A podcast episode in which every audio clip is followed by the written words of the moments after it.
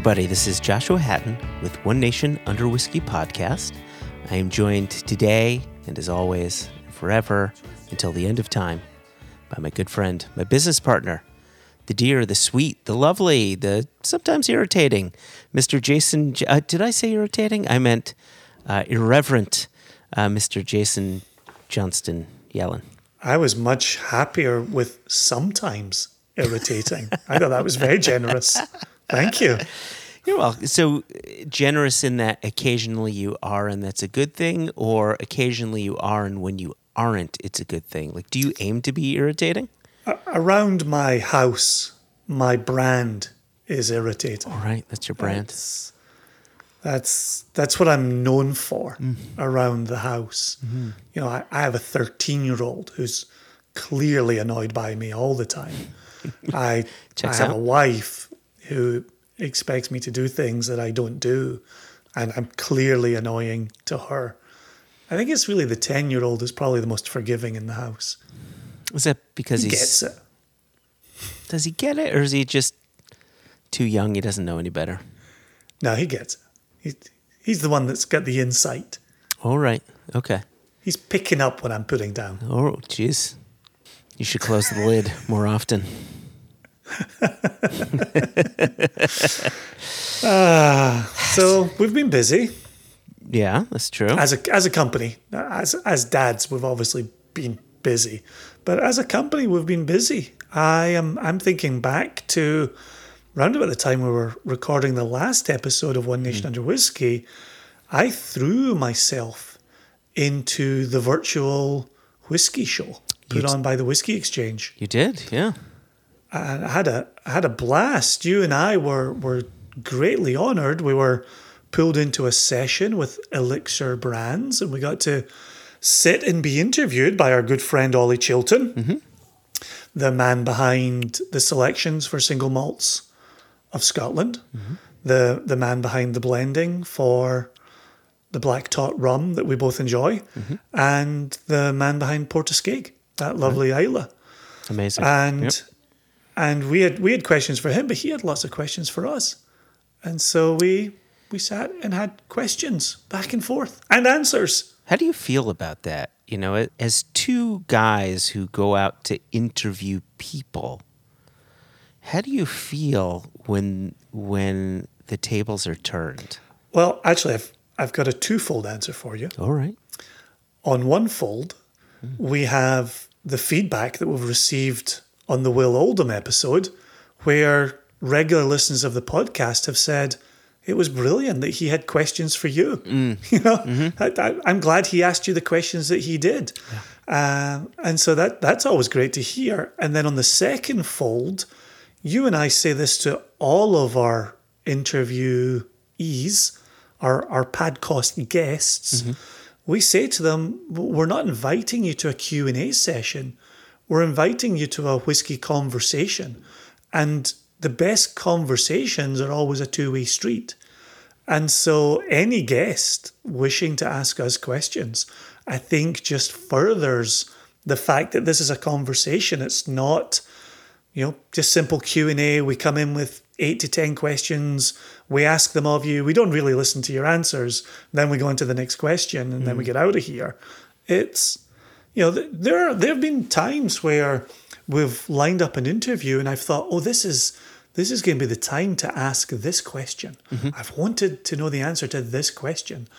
And I've come out of an hour and a half interview and I've never asked my question, Yeah, you know, I, I 100%. Yep. Same. right? Because the conversation just hasn't gone in that direction. And so we always let the interviewee guide the interview. That seems natural Yeah. to me, and I think it seems natural to you. Well, it it does and it doesn't, right? So 40 something me it oh. does, right? It, it's I'm I'm more than happy to have that conversation and to go with the flow. However, I mean, as, as you likely know, I'm I'm a bit of a control freak, and I don't like to give things up. And That's that's why I'm surprised I'm only sometimes annoying, because in trying to, you know, wrest control of our company away from you, I could see the way in which you would find that annoying. Yeah, yeah, and uh, you know what? You rarely, if ever, annoy me. That I was just being silly. Um, you know, It, it's too late now. I, I will not sleep tonight. I will know that I have annoyed you at some point. but it it it took me a little while to be comfortable with the idea of of completely going with the flow. And I would say that earlier on when we started this podcast, if people had asked us questions, while of course I welcomed them secretly inside, I would be saying, well, now I know I won't be able to ask this question because so much time has been has been taken up. And and but I've gotten to the point now where I'm more comfortable going with the flow and and even though like you had said, you know, you'll get into a conversation wanting to to ask certain questions and you re- and you leave that conversation not having had the chance to do so that most definitely happened with me during our Will Oldham conversation. But at the end of the day, we got to speak with someone who, who we think very highly of. And how cool is it when someone who you deem to be an important person questions you about something that they say, well, these guys are, these guys know what they're talking about. Let me ask them. I, I kind of like that. Yeah, I kind of like that. Well, and I- and I think you know the thing to remember is, as we've been calling it internally, that was our first Will Oldham conversation. That's true. Know, Very true. It, it doesn't just exist in a vacuum. It, it's not just a one-off event. Mm-hmm. That's the. It was the first conversation we had, and I'm, I'm curious to see where our future conversations go with him. The the other aspect for me, and I, and I say this as somebody, you know, who who publishes a weekly episode of of one of two podcasts with you now, but when our interviewee asks us questions, what I have in the back of my head is our listeners aren't here to listen to us answer your questions. They're here to listen to you answering our questions. And and sometimes I have to kind of bundle up my confidence and my self-belief. And I and I have to think, obviously, because you know, we do have long rambling intros. Hmm. No, our, our listeners are interested in our answers to questions being posed to us. And, and and and that only makes me feel even more fondly for our listeners mm-hmm. Yeah. that that they are here for us. And and I, I love that. And I, I I I sometimes forget it not in a taking them for granted way but in the opposite in I forget that they they do enjoy our relationship. You know look at the you know the, the beautiful letter and note that we got from Travis Williams the the beautiful letter that we got from Vadim mm-hmm. right? Where you know, we, we know that our listeners enjoy the fact that you and I enjoy one another. Mm-hmm. And this this podcast is an excuse for you and me to spend time together, just shooting the shit. Which is why we have long rambling intros because we're just shooting the shit. I, I know, and it's it's so funny. You know, you and I were supposed to record last night, and And the day before that, and the day before that. But you know, usually I will push everything out of the way to do this because this is just the most right like right now the most fun I'm having with our company is just recording podcasts and having conversations with people. And thought you were going down the path of the most fun you're having with your clothes on. But I, then I remembered we, we don't talk like that anymore. no, we don't talk like that anymore, Jason. So stop being naughty. Uh, Let's let's pause for a second. All right. okay, Before you finish your thought. yeah, go ahead. We got a we, we got an email, a, a Facebook It was comment. a Facebook comment. Yeah, and I'm glad you're bringing this up. Good, good, good. Yeah.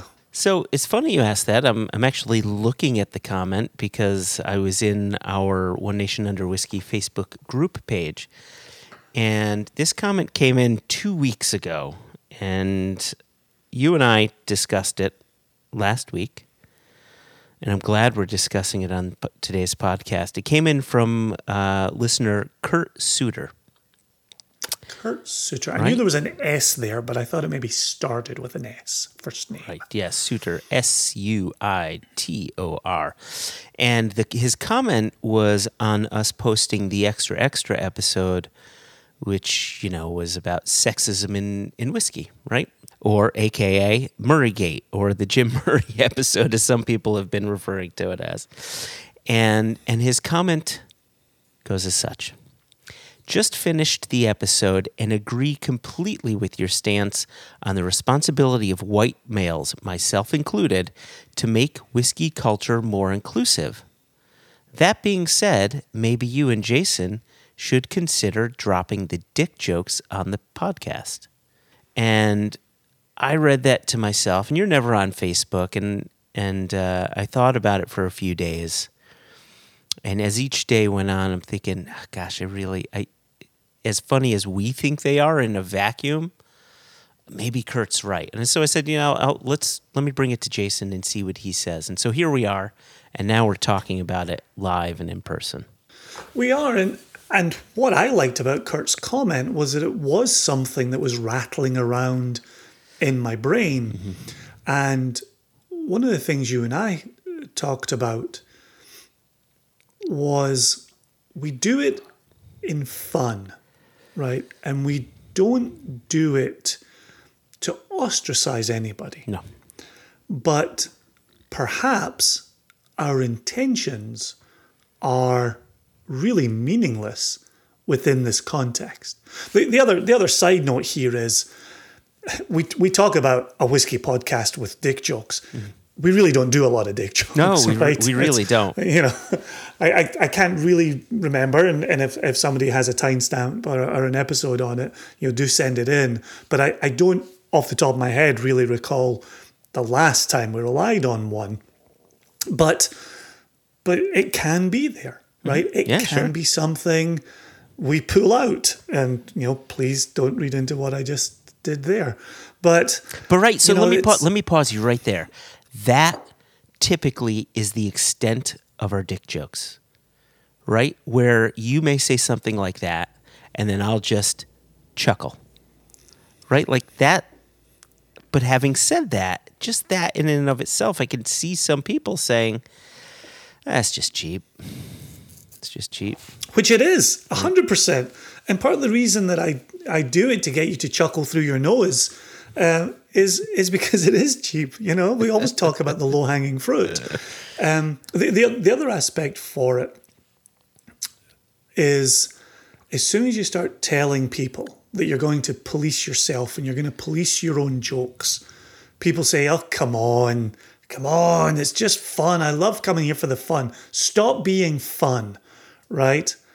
um, you know, and and I think the part that you and I discussed previously is we can still have fun. We mm-hmm. can still have have chats and be silly. Mm-hmm. It's just one aspect mm-hmm. that we think might have served its time. Yeah. Right? And if and if a dick joke only works because we're telling it to other people who look like us, and I mean that as as white middle class with a penis. If if we're only telling it, and if they're the only people that are are getting the joke, are only the only people in on the joke, mm-hmm. then that has failed, mm-hmm. right? That's not a, a place where we want to be, and so you know if if you're a if you're a woman in the industry, if you're a, a, a female listener, and we do one of those low hanging fruit, you know, throwaway comments, perhaps you roll your eyes and, and you move on to the very next seconds of the podcast. Mm-hmm. But if we've caused you to roll your eyes, that's a that's a distinct response to Yep. oh, this old shit again. Mm-hmm. Right? And so there there is a way in which we definitely, you know, want to be more inclusive than that. We you mm-hmm. know, we, we have Jess on staff and we love having Jess on staff and we have our own kind of internal paging HR joke, which and, and sometimes Jess makes the paging HR joke as well. But maybe that maybe that's not the world we, we need to be living in. Here's here's the thing. Here's the takeaway. As I as I stumble through this response, you and I don't have the answers to this. You and I don't have the manual on the correct way to respond to this. What we're saying is maybe we could try not doing that and see if it works. Mm-hmm. That's it. We're not telling anybody else how to how to behave. We're not telling anybody else what to find funny. We're just saying in this podcast that we send out into the world, maybe we're going to try to not do this one thing and see what happens. What if we fail, Jason? Oh my gosh. I can almost guarantee we will fail, Joshua. and if you and I didn't do things because we might fail, Yeah. we might never have bottled an Amrut. We might never have bottled a Penderyn. We might never have bottled a two year old milk and honey. We might never have taken a chance on Whistle Pig. We might never have approached George Grant at Glenfarclas. I could go on. So we, Well- we've never lived with fear of failure before. We'll try. We'll see what it looks like. We're still going to be Egypts, as we say in Scotland. Hmm. Well, you mentioning Amrut, Penderyn, milk and honey, right? This is a perfect, beautiful, immaculate transition into today's guest, right? See, that's somebody else picking up what I'm putting down. I could get used to this in my life. Right? Tell, let Zevi know he's been picking up what you've been putting down. Someone else is doing. He's got competition. Will you call me son, Dad? so wow, I'll be your fourth dad. And uh, you will be my fourth dad, uh, potentially fifth. That's another story. Anyway, um, Can I be your Can I be your Zadie? That's the question. oh my gosh, can I just call you Uncle Art? We'll just leave it at that. Anyway, inside joke for you, me, my wife, and maybe Tamara. Anyway, That's never gonna survive. so so today's guest is really, you know, when you'd mentioned Amrut, Penderyn, Milk and Honey, you know, off the bat, my thought is, okay, he's starting to to rattle off world whiskey producers. yep. And today's guest, Raj Sabharwal, is has really been a pioneer when it comes to the importation of world whiskeys into the US. I'm so glad you used that word because in this interview, when you listen to the hoops he jumped through to legitimize Indian single malt Yeah. on government paperwork, not just in the eyes and the mouths of consumers, but in government level paperwork, he 100% pioneered that. 100%. 100%. Oh, yeah. I mean, Amrut would not be here in the U.S. if it if it weren't for Raj, if it weren't for him eh, working with slash fighting with the TTB to get to get proper nomenclature around what is Indian single malt.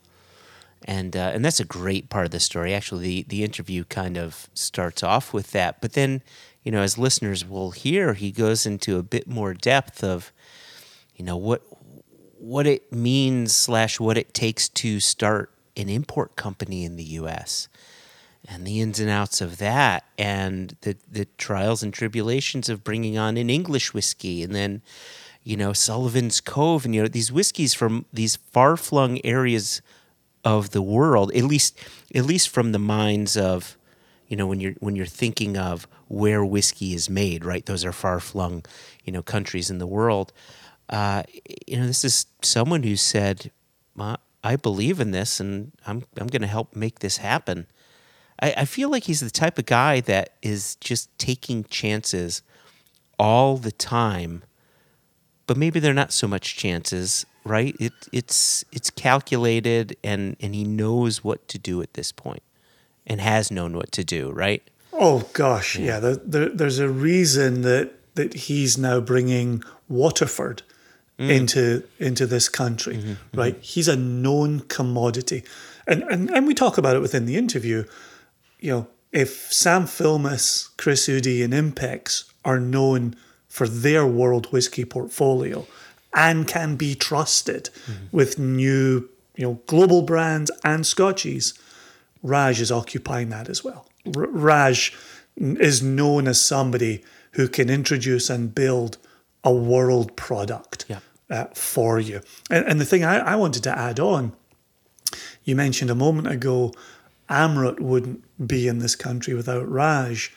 Single cask nation, single cask Amrut, and single cask English Whiskey Company would not have been in this country without Raj. 100%. And and working with Raj on bringing in those two single casks, you know, it was fantastic, is always fantastic. And as much as he no longer represents English Whiskey Company, for for nation members who are, are listening to this podcast, we harass Raj constantly on getting another Amrut single cask for single cask nation. Mm-hmm.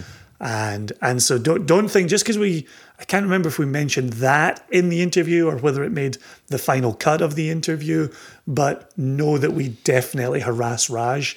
And anytime we begin that question, he always says, I I know where this is going. We are still working. You are you are on the radar, you are on the list please be patient. And we, you know, we talk about it all the time. We're not we're not very good at being patient. So No, no, no. Yeah, I, I can imagine. You know, anytime he's he knows he's going to be meeting with us, talking with us, he's probably thinking, okay, I need to have some sort of an answer for these guys as to why Amrut isn't happening right now. So, but we are we're hopeful for 2021, maybe. Oh yeah, yeah. I'd, I'd love. Uh, oh yeah. Everybody knows it. Our, our our nation members are already on board. We're very much on board. We're just waiting on that Amrut door reopening for for our cask sales. Um, and anything else to add before we throw this over to ourselves with Raj? I don't think so, Jason. I, I, I- I think we just opened the floodgates to this conversation, which was a brilliant one. You know, it, any time spent with Raj is time well spent, and and going back and editing this podcast wa- was a joy because you listen back and it's just three friends getting together having a bit of a conversation about about whiskey. And and so yeah so i don't want to add anything else except i hope others enjoy the conversation as much as we enjoyed having it with raj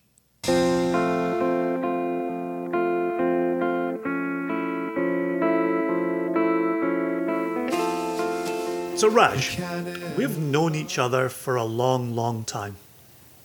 And it's been wonderful and fantastic. And I always enjoy bumping into you when we're at different festivals, when we used to be able to travel around the country. But how did you get into this? What's what's the origin story for Raj Sabharwal? That's a great question, Jason. I mean, is uh, uh, ironically, this is our 10th anniversary uh, having started the business. Oh, So, sweet. Yeah. In in 2020 is the yeah, 10th anniversary? yeah, correct. Oh, fantastic. Wow. Oh, we're 10 next year. Oh, great. Well, there Yeah. you go. Look at that. We're, we're uh, sharing something. So, um, so 2008, uh, I had uh, moved from Canada back uh, down to the U.S. Uh, my wife wanted to uh, work back in the U.S. and be closer to family. Um, and of course, 2008, as we all know, was when the uh, last economic crisis hit. Um, so I, I had retired from a company I was working with and said, "Oh, you know, I'll get a job down in Charlotte." And of course, that was not to be. I mean, everyone I called was like, "Yeah, we'd love to hire you, but no." And my my business partners uh, who were in Canada were importing Amrut and um, in the western part of Canada, and they called me up and said, "Hey, you know, we've always talked about going into business together, and we have this Indian whiskey that we're importing, uh, and they're asking about the U.S." And I said, "Indian whiskey? There is no good Indian whiskey. What are you talking about?" You know, because I had never had any any good Indian whiskey in all the times I had been to uh, India. So uh, I went, tried it.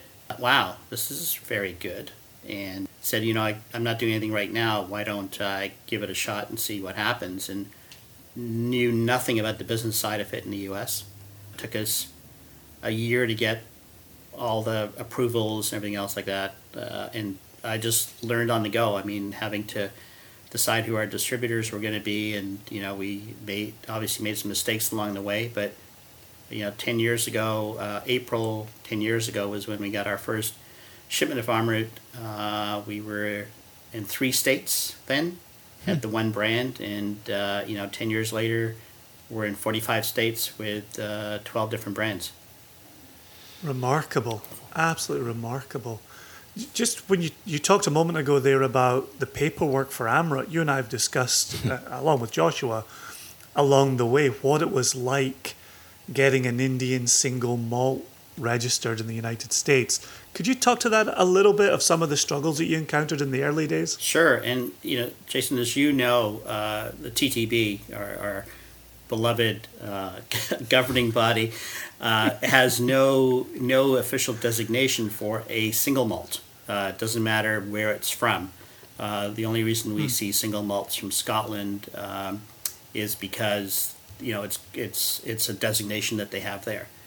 Um, so the closest thing that they have here is a malt whiskey.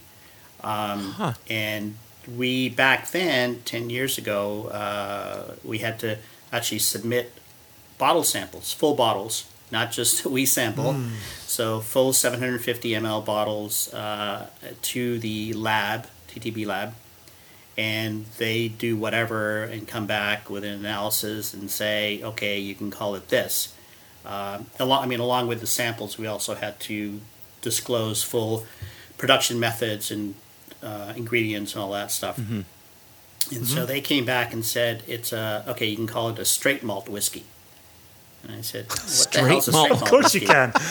and I said, "You know, uh, I said this, this does not qualify as a straight malt whiskey, and and you know the consumers are not going to know what it is." You know, and mm-hmm.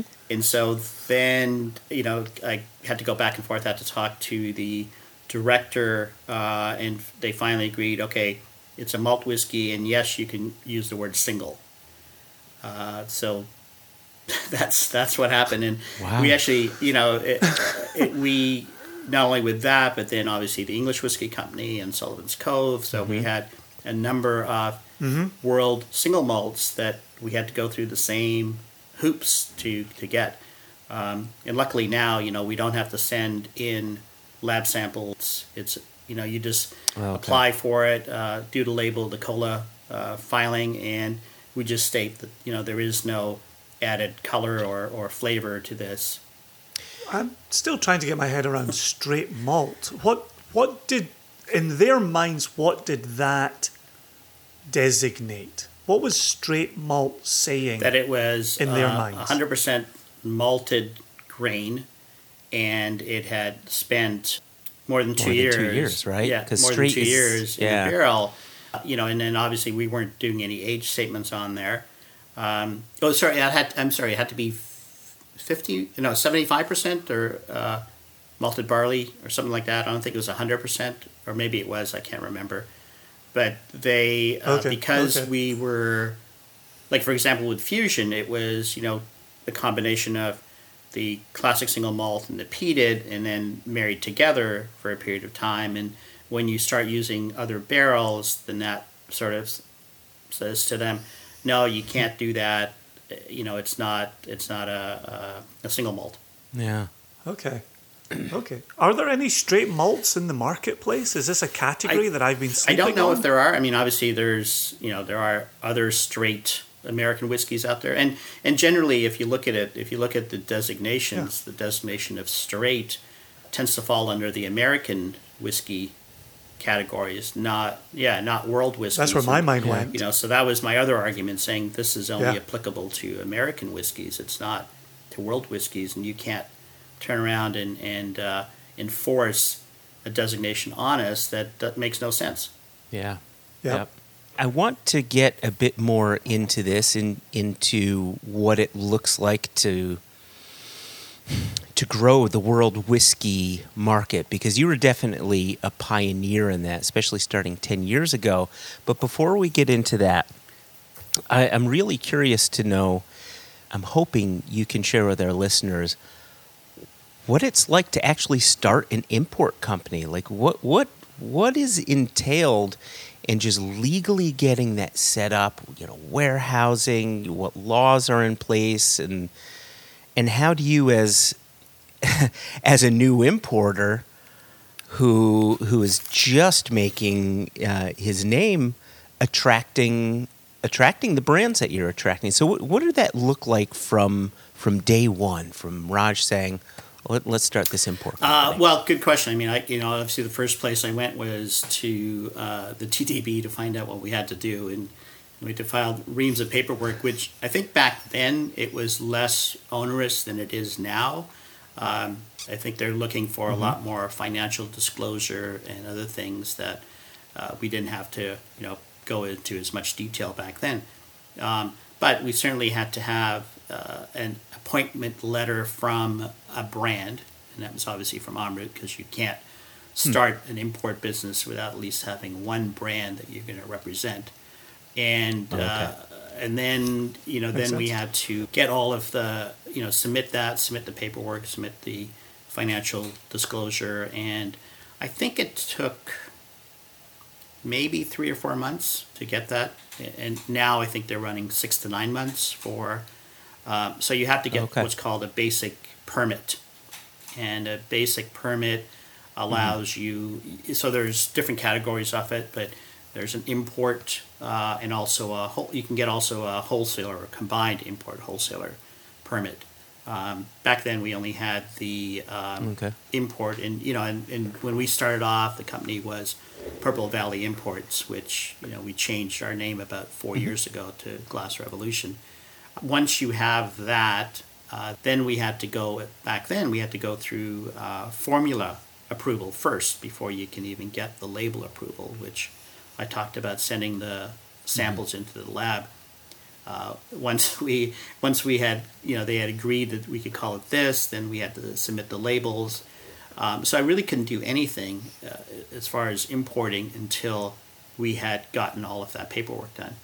Um, and then at, the same time, then we had to apply for uh, state permits, and you know every state, as you guys know, has different regulations. You know, thanks to uh, the repeal of prohibition, the federal government basically washed their hands, uh, you know, and, and gave the states the rights to say this is the way that we will regulate uh, alcohol consumption. So, you know, we uh, I think we started the first three states we were in were uh, New York, New Jersey, and Massachusetts, and followed cl- followed closely by Illinois, um, and then California, okay. and I think New York was probably the, the toughest one because of the regulations. You know, you have to you have to file. They have their own uh, label approval process, which they can either accept or reject, which you know makes no sense if the federal government's approved it. Why are you rejecting it?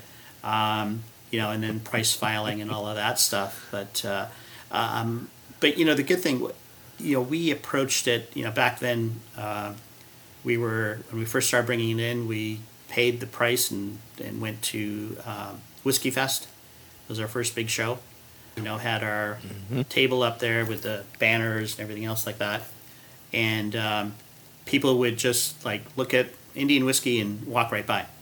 Oh wow! Oh, of course. Uh, especially, yeah, course. especially the uh, uh, you know the, the Indian diaspora that's living in the U.S. and and you know, they had the same reaction that I did was, well, you know, there is no good Indian whiskey. Indian whiskey, as you guys know, uh, is not really whiskey. It's it's uh, made from a neutral molasses spirit with either uh, mostly imported yeah. whiskey of some added to it, usually Canadian or Scottish uh, blended whiskey that's being added to it. And so we did get people coming by, and I remember that what really helped us was, you know, in 2010, Malt Advocate back then named um, Amrut Fusion World Whiskey of the Year, and Jim mm-hmm. Murray's Whiskey Bible called Amrut Fusion third best whiskey in the world that year, giving it 97 points. So that I remember it very that well. Really, very well. Yeah, that was uh, you know a blessing in some ways because that really opened people's eyes to the fact like an Indian whiskey? You know, what what's that all about? Um, and mm-hmm. you know, I don't. I think if we didn't have that happen coincidentally when we were launching, it probably uh, would have been a, a, tougher struggle. I was going to ask you about the the response to to Fusion, you know, being being so well regarded like that, was there enough stock of Fusion to respond to the the newly found Um, demand for well, it? that's a good question. There's there still is not enough fusion to meet worldwide demand. Even if you look at you know if you look at domestically, um, the demand in India is five times more than they can supply currently. Um, and anytime there's a release Wow. of fusion, it you know it's gone within a day. Um, you know, and and partially is because you know the the bigger component. I mean, seventy five percent of fusion is the single malt, the uh, Indian classic single malt, which is using one hundred percent Indian barley, um, and the, the other twenty five percent, you know, is peated, um, which they're also you know making at the distillery. It's not they're not importing any whiskey; they're making everything there. So there was, I think, at one point there was a a real strain on the, the, the amount of peated stock they had. Um, in fact, they were using all of it for fusion production. Uh, we couldn't get any peated whiskey uh, from them for a period of time. Um, but now with you know now they have the 2nd distillery that they've built next to the first one, uh, which is only dedicated to malt production.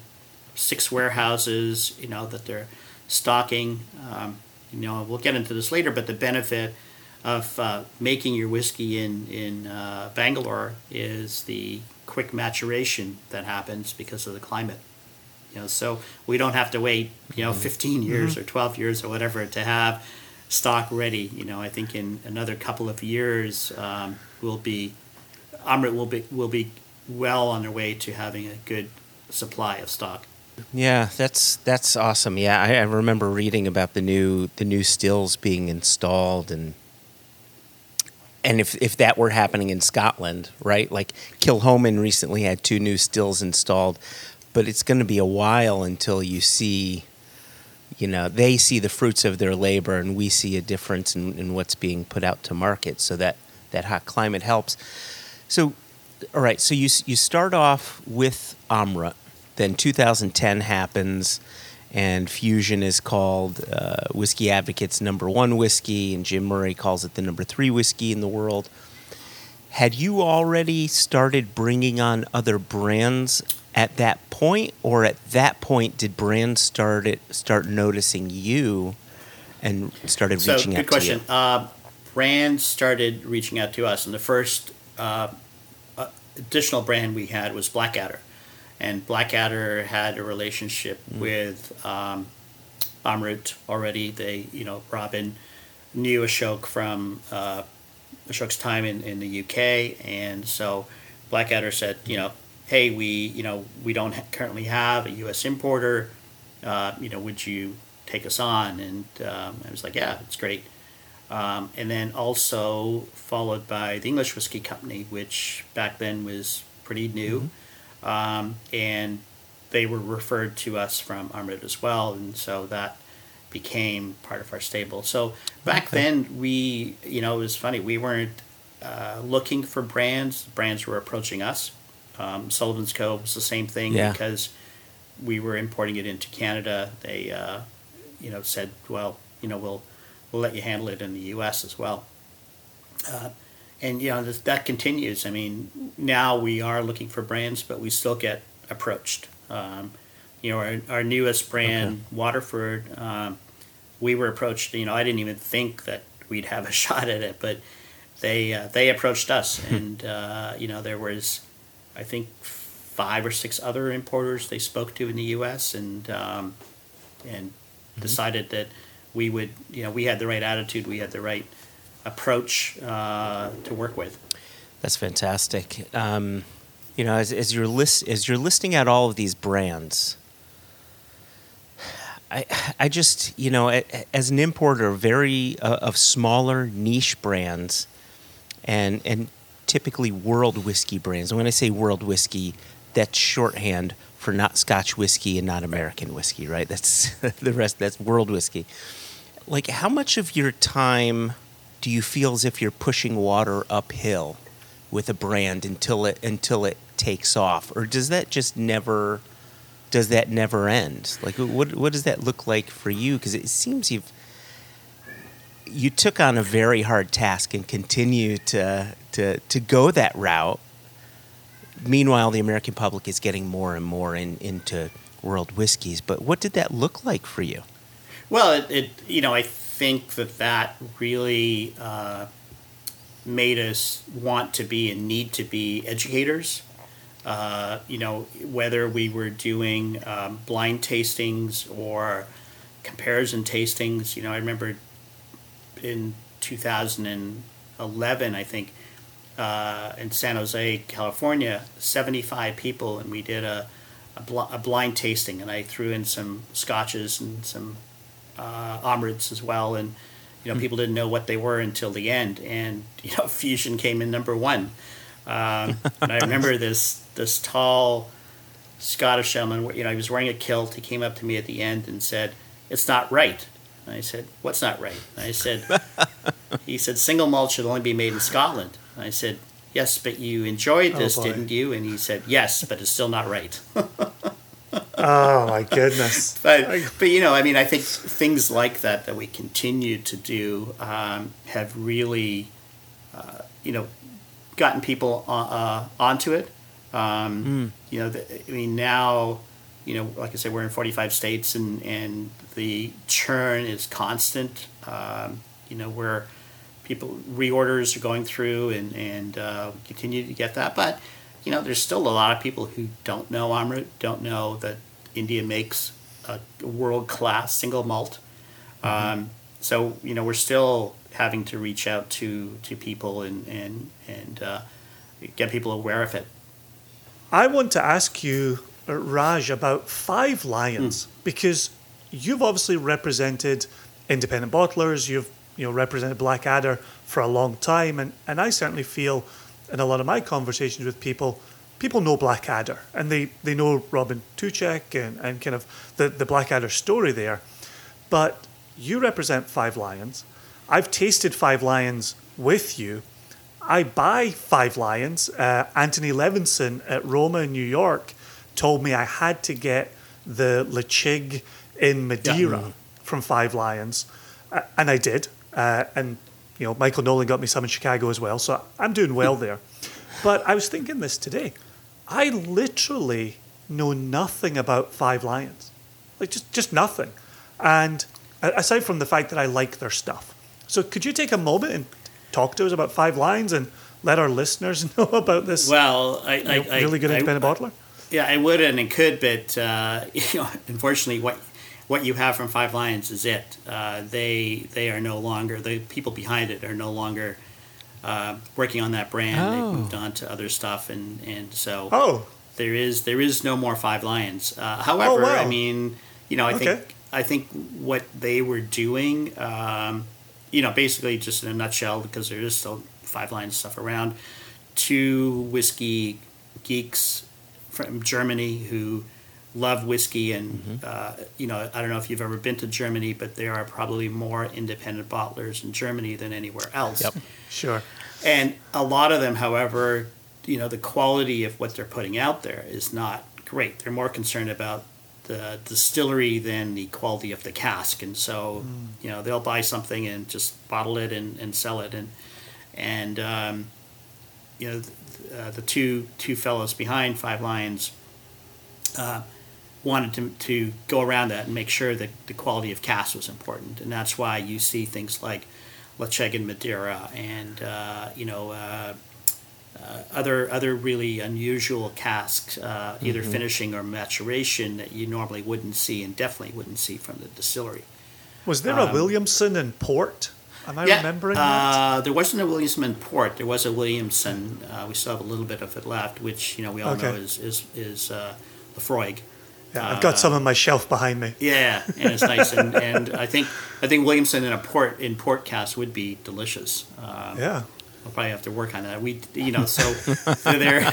Oh, we do have, uh, you know, that, uh, uh, you know, that's another independent bottler that we have that I'll talk about in a second. But, uh, you know, so we continue to have independent bottlers. I mean, we not only Blackadder, but we have Murray McDavid, um, Oh, which right, we yeah. Mm-hmm. started importing about two years ago. And Oh, okay. You know, and Murray McDavid, uh, you know, does again, they're all about the cask and and uh, what type of cask, and you know they have a person who all their only role is to seek out and source great quality casks, uh, whether they be ex wine casks from France or you know um, uh, sweet wine casks or whatever, port sherry, etc. Um, mm-hmm. You know, so we've had really cool stuff like a you know 25 year old Glen Scotia that spent 22 years in sherry and then three years in a in a first class Burgundy cask. Oh, interesting. Um, you poured just, that. Just so so good. Did you pour? Uh, I didn't. Yeah, at uh, Brandy Library last. Was it last? Yep. Yeah, I remember that. Ah, yeah, yeah, yeah, That was that was delicious. That was you know, so, delicious. You know everything to do. I mean, speaking about Williamson and Port, you know they did a, a Laphroaig that was eight years in port and seven years in uh, sherry. Ah. Oh wow. Okay. Wow. So you know, so good. So you know, so again, that gives that fills that that hole that five lines uh, left us with, and, and having Murray McDavid, and then we also have uh, the Firkin, which is a, oh, yeah. a newer independent bottler, uh, and they're all about the casks. You know, they have uh, talking about Madeira. I mean, we've got, I think, Caol Ila and um, I want to say uh, Ardmore finished in Madeira. Okay. Royal Brackla in, no, sorry, those two are in Marsala. So the hmm. Caol Ila and the uh, Ardmore in, in Marsala, the Royal okay. Brackla in Madeira, and uh, the Tullibardine in a combination of uh, Amontillado and uh, P- uh, PX sherry. Okay. So, wow. yep. Really, really uh, interesting. And um, just trying to think what other indi- those, so those are a couple of independents we have right now, and each of them do you know have their own niches. We don't want we're not obviously wanting them to compete, but yeah. as you know, that allows us to have Scottish single malts in our portfolio. Um, although right now with the you know the tariff, that's a not a good thing to have. You know, where I'm looking at a lot of uh, single grains and uh, blended malts because that's 100%, one way, yep. one way around the tariff. You know, I mean, it's crazy when you know I just quoted some uh, single barrels for a couple of uh, retailers, and you know I'm looking like eight nine thousand dollars just in tariff. It's crazy. Oh. It's absolutely crazy.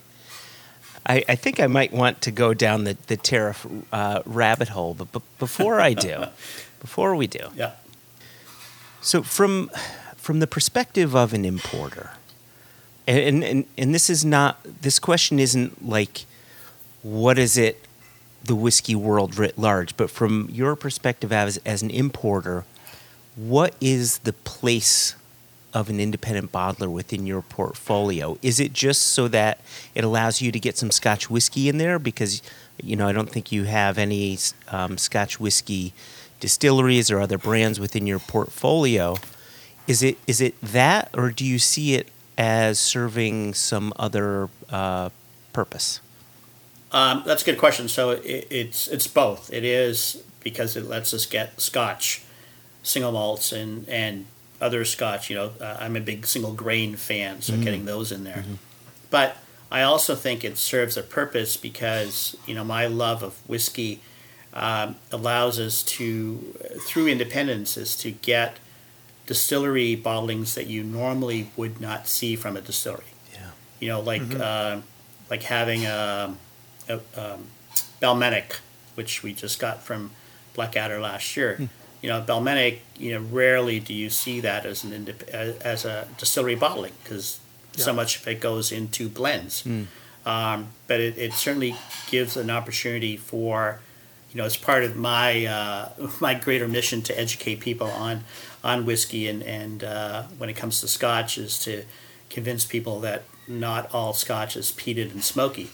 Hundred um, percent. By by doing that and and just showing people the range of of uh, single malt whiskies from Scotland, and that you know that you know uh, a lowland or a, a Speyside or a Highland or Islands, you know, is there really a difference between t- regions, you know, or is or is regions just uh, a misnomer that uh, you know somebody created and mm-hmm. and uh, you know it's it's we don't it doesn't really matter. Yeah, yeah. We always talk about the regions being you know very nice for broad strokes, but every region is crossing over into every other region Exactly. Yep. currently. Um, but but as a broad stroke, as a way to just start day one with somebody coming into this category, I think is a lovely way to introduce people, you know, to the overarching category. Absolutely. I mean, you know, if somebody, you know, typically, yes, there is a distinction between, you know, Islay and, uh, for the most part, you know, not everyone in Islay makes Yeah. a peated whiskey, uh, and and traditionally what came out of the lowlands, and you know, the lowlands, you know, a lot of single grain distillation happening in, Sure. in, in the lowlands. Uh, You know, there was there was only one that was further north, which was um, Strathclyde. You know, it's, Right. It's the only grain In Glasgow, that's, right? That's up in the Highlands, but everybody else, Yeah, Glasgow. yeah, yeah, which is Yeah. you know Whyte and Mackay owns uh, Strathclyde, gives them their what they need for it. So, yeah, Didn't Strathclyde, as a facility, have a, a single malt distillery within the grounds? that I don't know. I mean, I know Ju- just that just like Girvan yeah. now has with Ailsa Bay. Um, Yeah. I, I want to say They- Strathclyde had the same thing. Yeah, between 1957 and 1975, I want to say there were, there was some distillery. I think it was Strathclyde who did have that. well, I mean, certainly Girvan had uh, Ladyburn, Yep. right, for a period of time, uh, very short, eight years or something that Ladyburn existed Hmm. um, as a single malt, but uh, you know, It's, always such a funny moving category, isn't it? Like there's just and do you remember when that was like that for that eight year period, but then it was like this for another twenty years, and Yeah. then they created this other thing for ten years. It's just like, oh my lord, how we remember Yeah. all this or don't. uh, the older I get, the harder it is to remember all of the details. Yeah, exactly. Well, there's there's probably more more that you've forgotten than you that you know. So oh yeah, for sure. Um, so so given that you're dealing with with Indian single malt and there's there's been battles there, and given that you're dealing with independent bottlers and we all know the battles that are there, uh, and given you're about to bring in a new producer from Ireland, and we'll talk about that in just a second, what's What's the easiest thing you do, Raj? What's what's the thing that you don't? Uh, Joshua used this expression earlier, which is so delightful. What, what's the one moment when you don't have to push water uphill? Well, I was I was gonna say that if it was easy, I wouldn't do it.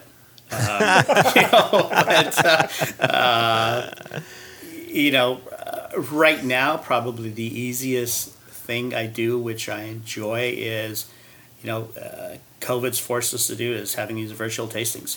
Um, You know, I mean, you know, certainly the work up to it, getting the samples out to people, uh, is the work. But once that's done, and I can just sit, uh, you know, in front of a computer and talk to 40, 50, 20 people, whatever, uh, and and talk about whiskey and talk, you know, walk them through it. Uh, let's, you know, compare notes and and you know, just continue to educate. I mean, I I think I I've always enjoyed teaching and and um, I think continuing to do that and, and something that I'm passionate about is is is great. And that's you know, when you're passionate about something, as both of you know, it, it makes what you do easier. Absolutely.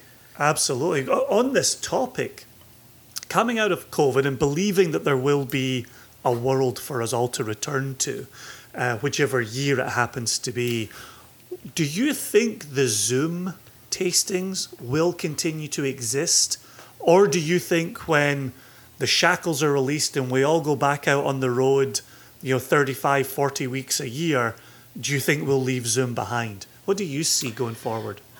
I I actually think that it the the virtual tastings are, are here to stay, and and whether they the amount of them diminish uh, going forward, but you know let's look at it when you have you know thirty people, um, you're spending an hour and a half to two hours with them. Uh, it's quality time. Uh, face you know you're exchanging information, you're tasting together, and at the end of the event, uh, nobody has to get in a car or get in a taxi or whatever else and go home. They're already home. You know, the worst thing is they have to stumble upstairs, and hopefully, you know, they don't. But uh, you know, or downstairs or whatever. But uh, you know, I think that I think because of that, it it's it's great. Um, you know, I mean, really, we all know that being at a, at a, a whiskey show and standing behind a table for four or five hours, you might have thirty seconds to a minute, maybe a minute and a half with a person. Yeah. Um, you know, and, and somebody who's really interested and you're having a great exchange with, but then you know then you might have to ignore somebody else or you're not sharing your time with that person. But you know these these Zoom sessions uh, or or whatever media you're using um, helps you to interact with somebody for, for an hour and a half and, and something that you would never be able to get Yeah. and, you know unless you're doing a master class Yeah. for example Yeah. Sure. which, which I like Sure. doing as well or um, but you know that's this is you know I think I think the Zoom to me the Zoom is sort of like these you know the virtual master classes or virtual classes and you know you always Exactly. have a theme or a topic and, and you have a captive audience Yeah, I, I, to my mind, the number of people who have become proficient with Zoom really crosses a, a large uh, swath of the populace, right? There, there's people who used to struggle to even get on their laptop who are whiskey drinkers who are now dedicated Zoomers and are participating in you know three a week uh, and loving it and so I, I think on one side the, the the technological advancements, you know, at the end of somebody's fingertips is making a difference. But I also think what you're speaking to there, the comfort of it has has I think really taken off for people. I did a tasting, this is probably a few months ago now, and Joshua was in it with me. And there was a dude in his pool.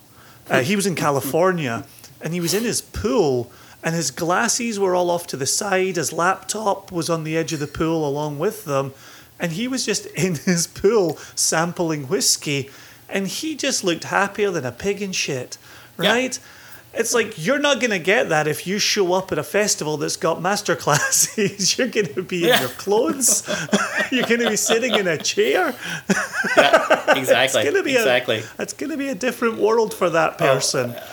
absolutely. I, and i think for that very reason that having something like these virtual uh, um sessions and events and stuff like that make a lot more sense you know? I mean especially you know when when the weather is is harsh you know? If, if in the middle of winter you know who wants to Yeah. get dressed up, get in the car, drive somewhere, you know, only to hit icy roads on the way back, and you know, or, or get in a, a z- a Uber or Lyft or whatever. You know, that makes a lot more sense to just say, Oh hey, gosh. you know what, we're gonna do six whiskeys uh, in the comfort of your own home, and you know, you can ask any questions you want and interact with with people.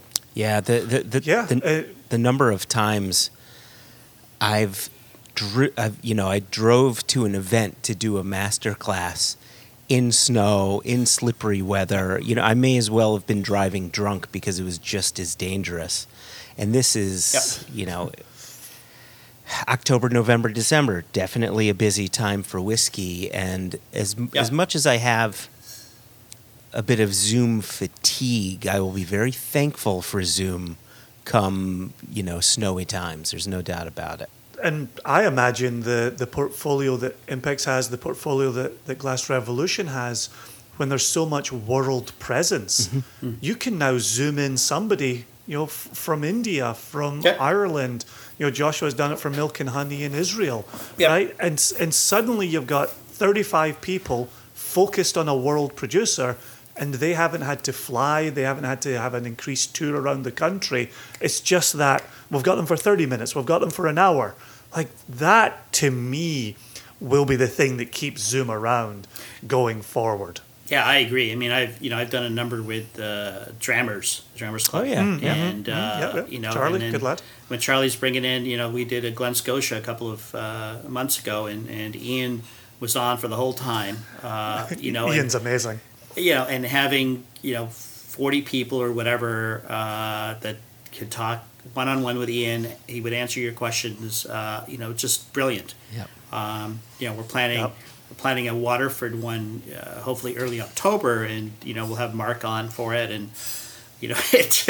Uh, I mean, one of the things with the Drammers is that uh, you know, three or four hours is nothing. Uh, Yeah. you know, so you know, and and uh, you know, so it could it could go on for a while, but uh, you know, I think I, I think there's the the fun in that. But I, you're absolutely right, Jason. I mean, having having the uh, distiller, the owner of the distillery, uh, representative of the distillery, whatever, that can be on there like they are there in person uh, without having to get on a plane, without uh, you know all the costs and expenses. And you know, frankly, and and Josh, you're probably the same that from a, a corporate standpoint of view or from our business standpoint of view, what we're saving in, in travel Oh costs, my gosh, yeah. you know, is is incredible. But you know, we're still connecting with people. Uh, you know, I, I'm I'm using our marketing dollars for, you know, social media things and also getting these uh, sample kits out to, to people. You know, it's saves me a lot a lot of a lot of time. I mean, how many times have uh, you know have e- any of us had to go somewhere for a show where you know you fly in the night before or you know the morning off uh, you have to pay for a hotel you pay for your flights you know you're in you're in a thousand bucks before you've even said goodnight Yeah. Yep. Yep, hundred percent. Yep, yep. And over over Zoom, you know, you, you you can you could be in California for a tasting one night, you could be in New York for a tasting the next, Washington State the night after that. Like it's it's really opened up the calendar for for how to speak to groups of people as well. Yeah. Uh, And- you know, and regardless Frank, of you know, location. Yeah, and frankly, retailers love it too because we've partnered with a lot of retailers, and so it's their clientele that come in there, and you know, then it gives the retailer has the opportunity to say after, okay, who wants to buy, you know, what we tasted tonight? You know, it's on special tonight, and you know, people are Yep.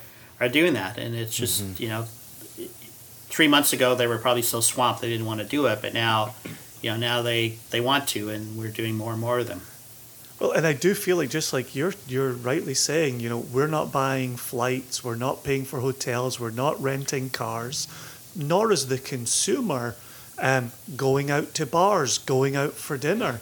And and I said this on a recent episode of the podcast when we first locked down.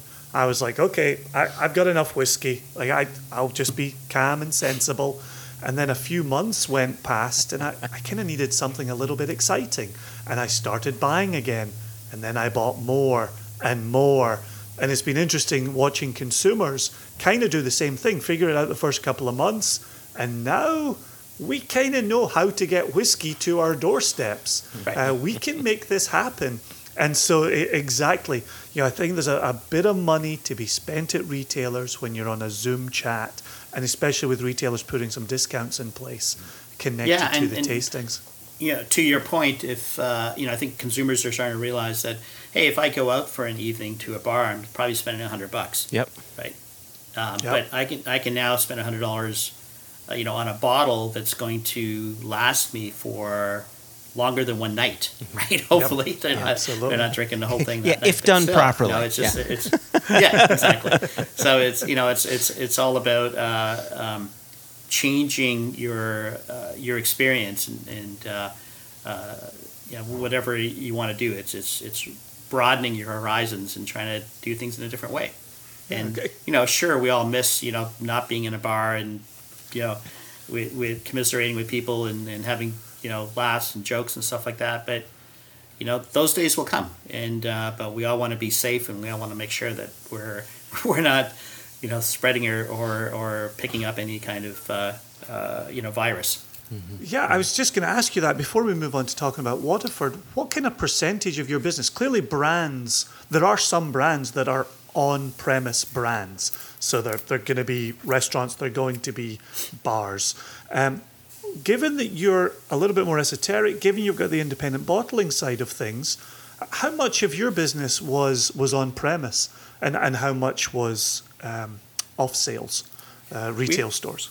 we probably were thirty percent on premise, seventy That makes percent sense. retail. Yep, that makes Um, perfect sense. You know, and and primarily things like you know Mahon gin from Spain, which is a, a big on premise product. Uh, some of the the rums, the Amrut rums, uh, you know, they're priced for for cocktails. Um, but you know, we're still seeing retail sales. I mean, you know, we struggled in April, I think May, but uh, we had the best July and August ever in our company history. Oh wow! Uh, Congratulations. You know, and we're just seeing we're just seeing that, you know, when you get uh, you know a, a retailer in um, in Nebraska or in uh, in you know Knoxville uh, buying tw- ten, fifteen thousand dollars worth of goods from you. You think, okay, something's changing there. Yeah. Yeah. Yeah.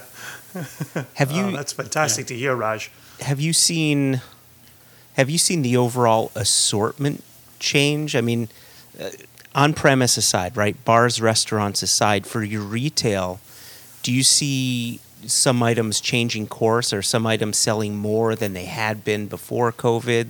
Or is it kind of the same? Is you know, what does that look like? you know, originally when when COVID hit, uh, what was selling the most was the everyday, the value brands. Yeah, Um, yep. You know, so people were buying the jugs of Jack and Tito's and whatever else. Yeah. And so you know they've got enough of that, and now it's saying, okay, what else is out there? And uh, we're seeing we're getting more demand for uh, our higher end label, our higher higher end brands, or super premium ones. Um, Good. You know, and, and we have we developed a in-house system, inventory and access system, and we can actually work with distributors, and they can go on and create uh, a sell sheet, just picking the items they want. It spits out the sell sheet uh, with the picture, the description, the price, uh, so they can do a tailored sell uh, around, and and um, you know that's been really successful uh, going out. Wow, that sounds And- fantastic. yeah, yeah, it's it's really really really good that uh, we're Was doing that software and- that you had pre-COVID, or was that a, a Yeah. pivot that you made within? Yeah, it You was a had it? software. It? was a software program that we had, and we've you know certainly this has given us more time to to tweak it and develop it, and and uh, you know it's just continues to evolve. But it's it's becoming our you know it's our inventory system, but it's also our information system for, uh, and we're giving access to brands that they can actually okay, this is the information we need. Populate it. You know, put in the the UPC codes, put in the case weights and all that stuff. You know, because we need that stuff and, and I'm not going to go chasing you on it. You know, you have Yeah. to take some ownership of this and put that stuff in there. Wow, that's fantastic. Yeah. I'm glad it's glad it's found an audience for you during COVID as well. That's Yeah. tremendous. uh, so so we've teased it all the way through the, the interview here. Let's talk about Waterford. We've you know if, if you're on social media at all, you're seeing Mark Reynier um, really kind of champion the brand. We've seen the launch in Europe, and it seems to have launched real hot commodity. I've actually got our our beloved Jess actually sent me three samples of Waterford from Ah. Europe. Yep. Same. And so I've actually got Waterford beside me. Yeah. I've got Single Farm Meadow Lodge. I've got Bannow Island. Yeah, Banner Island. And I've got Waterford New Make Groveside. Okay. So would I say Groveside, Bannow Island, and Meadow Lodge? Is that how I would Okay. say that? Yep. I don't know the. I know Bannow Island. I don't know the Meadow Meadowlark. I don't know that one, but it's all about with Mark. You know, everyone knows his his reputation by having resurrected Bruichladdich.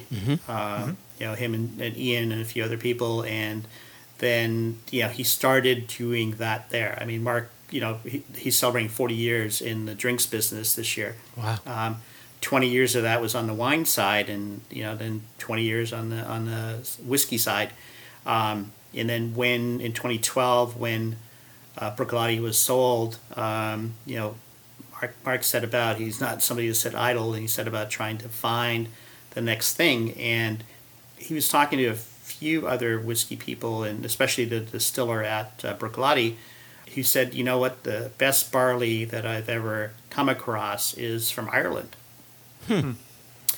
Lots of, and you, you know, if you look at it, if you look at the geographical position of Ireland, you know, it's it's uh, south of Islay. I mean, Mark lives on Islay, and he can look down and see, oh, there's there's Ireland over there, you know, and it benefits from some of that, the climate system that, that benefits. I mean, it, you know, obviously being on the the west side of, of Ireland is, you know, is, can be nasty with the heavy winds and stuff like that. But you know, it's just a, a beautiful place and so diverse. So when um, an old Diageo brewery, multi-million dollar brewery that Diageo had bought, uh, built in Waterford uh, to make uh, Guinness and Smithwick's, and basically to produce the syrups that you know they then sell to other distilleries to uh, breweries to produce those products. Mm-hmm. Um, and after a couple of years, they abandoned it and walked away from it. And you know, it was a sixty million dollar operation. Wow. six million Oof. pounds uh, or euros, and Gosh. and Mark, uh, you know, it was for sale, and and uh, Mark and his team purchased it. Um, you know, they built on the site a super modern, uh, you know, distillery that is it's got all the bells and whistles, but it's still only focused on making single malts. Wow. So, you know, Mark's not somebody to do things in half measure and saying that uh, we want to, you know, all we're going to do is do single malts. We're not doing Irish blends. We're not doing pot still. Uh, you know, we are, we just happen to be in Ireland making single malt. And, you know, and the primary reason is because of the, the source of barley. And they, they have partnered, currently, I think they have 40 different farms that they're sourcing barley from Okay. um, and working very closely with them. Uh, each each release currently, uh, as, you know, as the samples you have there, Jason, have the name of the farm on them, and they're all single farm origin. So, like I've Ah, got Dun- okay. Dunmore, Dunmore, Rathclogh, and Dunbell are the three that we're going to have in the U.S. And they're the U.S. exclusives. These are not being released in Europe Oh, that's or interesting. anywhere else. Yeah, so the three the three single farms that we have are you know only for us. Um, they they will help. You know the uh, interesting thing is all three of these use the same barley strain, uh, Arenia. They were all planted in 2015. Okay. I was going to ask Um, about this. You know, and good. so you're getting three different farms. Yeah, three different farms, same barley, and the, all three farms sit on the same latitude, so same sort of soil conditions that are in there. Mm-hmm. But this, you know, taste all three and and tell me that there isn't a difference. I mean, they they were mashed the same, distilled the same, uh, same cuts, same fermentation period, uh, but you've got you know, and then they're they obviously the maturation, and I'll talk more about that in a second, was the same, and so you know, basically Mark's mission is to talk about that there is a terroir when it comes to barley. Mhm.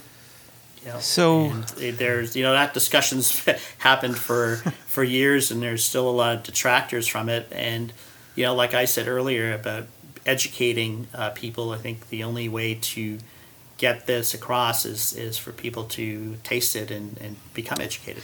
So, Yep. so okay, so you've got three different farms, all in s- similar uh, altitudes, all using um, the same grain, similar soil, the whole Latitude. thing. Is that what did I say? Latitude. I said latitude, didn't I? You said altitude. altitude. Ar- Altitude. Ar- Ireland's Ireland's not the Himalayas. Oh, and, Yeah. and so now you're giving latitude. so you're giving me attitude about the word. I mean, okay, never mind. Oh, see what I did there? See what I did yes. there? So my que- Wow, my question yeah. to you. I'm certainly not going to give you any platitudes. Oh, and for that I have gratitude. So my question to you is Oh. my question to you because maturation right does play a part in the final product and of course flavors can change once you introduce wood.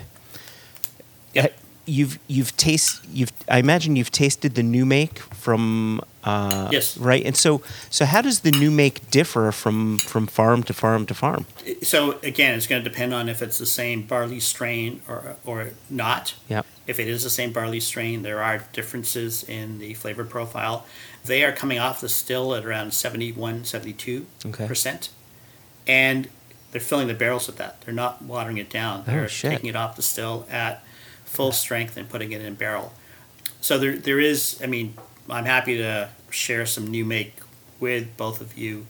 I think I've got two or three different ones just to compare them, but there is a difference. There is, um, you know, whether it's it's uh, minute or or discernible, and I think it's discernible okay that you can tell there's there's flavor differences in there, and you know we're all we're all whiskey, uh, you know, lovers, and, and and we know how to pick up nuances and notes and flavor profiles. So you know I think that that helps us when we're tasting these to see them.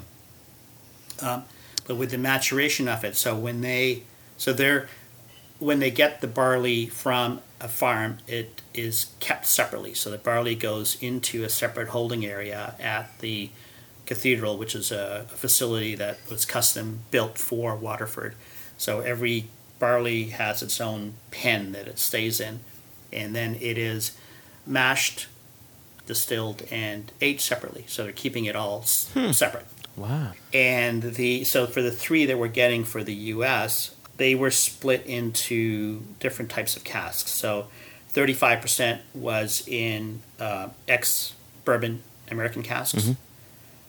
20 percent in New American, hmm. um, twenty-five percent in French right. casks, and then twenty percent in Vin Doux Naturel, so fortified wine casks. Oh, okay. Hmm. So you have this make that gets split into, you know, they're they're leaving it in there, and then they will, when it comes down to bottling, Ned will take percentages from each of the different casks to create what the final product is in the bottle. But the the, the percentages on there and the transparency is incredible. I mean, every bottle that a consumer buys has a terroir code on there Wow. you go on to Waterford's website, you put in the code, and it will give you every more information than you ever w- wanted. I mean, what what you know what the farmer's dog's name is, what the weather was like the day it was planted, what the weather was like when it was harvested, uh, you know, the rainfall, uh, uh, the soil type, all of that. I mean, it's Wow. They are not there. There is more information than anyone could ever want, and and uh, you know now the next step is to say, okay, how do we how do we codify this? How do we put it into uh, a way that it's uh, pal- you know d- useful and palatable rather than having all of this information out there? But the you know the whole thing is it's uh, provenance, uh, terroir, and transparency, and that's what Waterford is all about. Wonderful. Okay, so I'm gonna. I, want to make sure I'm asking this question properly. There's going to be a bit of a build-up, so prepare yourself. All right, we need a drum roll. yeah, please. So, Your arms will be tired by the time so in the Impex portfolio, we have Penderyn, and when Penderyn talks about their whiskeys, they say, you know, we, we're a Welsh distillery. We're not Scotch whiskey. Our whiskey doesn't taste like Scotch whiskey. We're not Irish whiskey. Our whiskey doesn't taste like Irish whiskey. So here you've got Mark Reynier, who re- reopened Bruichladdich, got them up and going, and started doing some of these barley experiments that, that has now become not just an experiment with Waterford, but that is a way that the way that they work. Does Mark Reynier, so this is a bit of a two parter, does Mark Reynier talk about this as this is Irish single malt and this is, you know, this is within the, the category of Irish single malt, or is he is he in a way looking at it as creating this hybrid of Scottish style whiskey produced in Ireland? So that's one question. And then question number two is from your own taste perspective, how do you perceive the whiskey and its place within you know, UK slash European single malt category? So it, Mark will readily say that is for, what they're making is foremost a single malt. It just happens to be made in Ireland. Mm. You know, to your earlier point, Josh. You know, I, what does Irish whiskey? What is Irish whiskey? What does Irish whiskey taste like? Mm-hmm. You know, Mark Mark will say that if it's going to be Irish, then should it not mean that it is uh, Irish barley? That it's you know it is sourced and made in Ireland. Mm. You know, we know that in Scotland, uh, sixty percent of the barley that's used in Scotland doesn't come from Scotland, Right. yeah, or even the UK. There isn't enough barley that is produced to satisfy the demand, and a lot of barley comes from the you know the, the Middle East or, or the Ukraine or Canada or wherever, right? And unless you're specify, unless a distillery is specifying that we want this particular barley, uh, you know, from here, they don't know what they're getting. They're buying barley, and it's you know it could be a particular strain, and it's obviously malted a particular way. But you know, at the end of the day, they're trying to produce. Mark said this yesterday. They're trying to produce something the most economical way that they can, You know, Yep. most of them. Uh, and you know, we have a difference. I mean, obviously, you know, Josh, you import Kilchoman, and you know, Kilchoman has set out there growing their own barley for most of it, and you know, making a difference that way in what they're producing. The same thing with, I mean, Penderyn. What is Welsh whiskey? Eng, uh, England. I mean, you know, we had the English whiskey, and now there's three or four other, five other English single malts out there. Uh, what you know, can you define what English whiskey or English single malt is? Right. Um, you know, can you define what an American single malt is? I mean, they you can't. The American producers can't even agree on what should define a single malt, American single malt yeah. Yep. right? Uh, you know, I mean, at least in, in Scotland, there are regulations that say you have to do this, this, and this to create a single malt.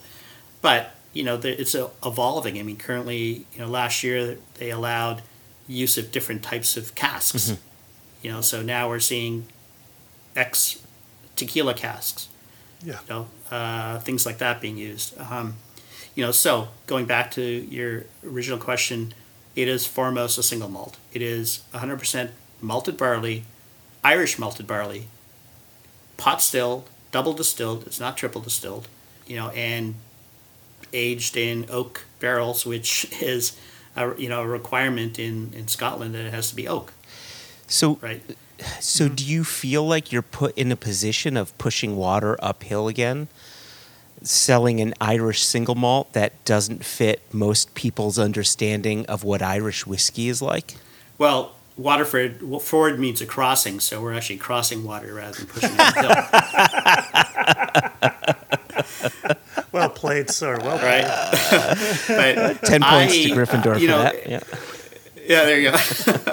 I had that. Uh, we had the discussion yesterday. We did a, a virtual session with Mark and Ned. Uh, we had about thirty-five people on there. Um, you know, our distributors and some media, and you know that question came up: Where do you place Waterford? And you know, I think in a retailer uh, putting it in the Irish section doesn't do it justice Yeah.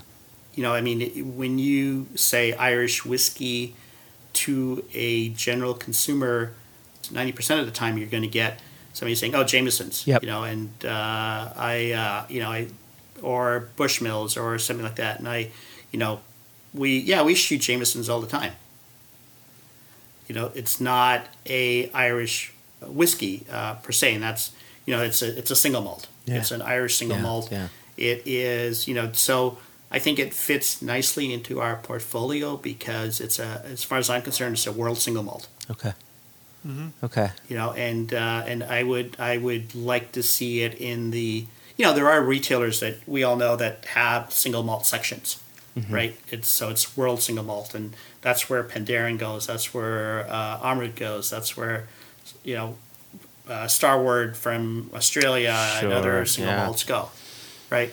Um, and Japanese whiskeys and you know etc. Um, you, you know that that category of world single malts uh, continues to grow, and, and I think that consumers are starting to look for that and try, and starting to uh, expand their horizons and and uh, expand their their tastes to say what else is out there. Yeah. Um, you know, I, I'm reminded of uh, you know five years ago when I the first whiskey show I did in in Kentucky. Uh, it was any bourbon? No. Okay, and they would walk right by.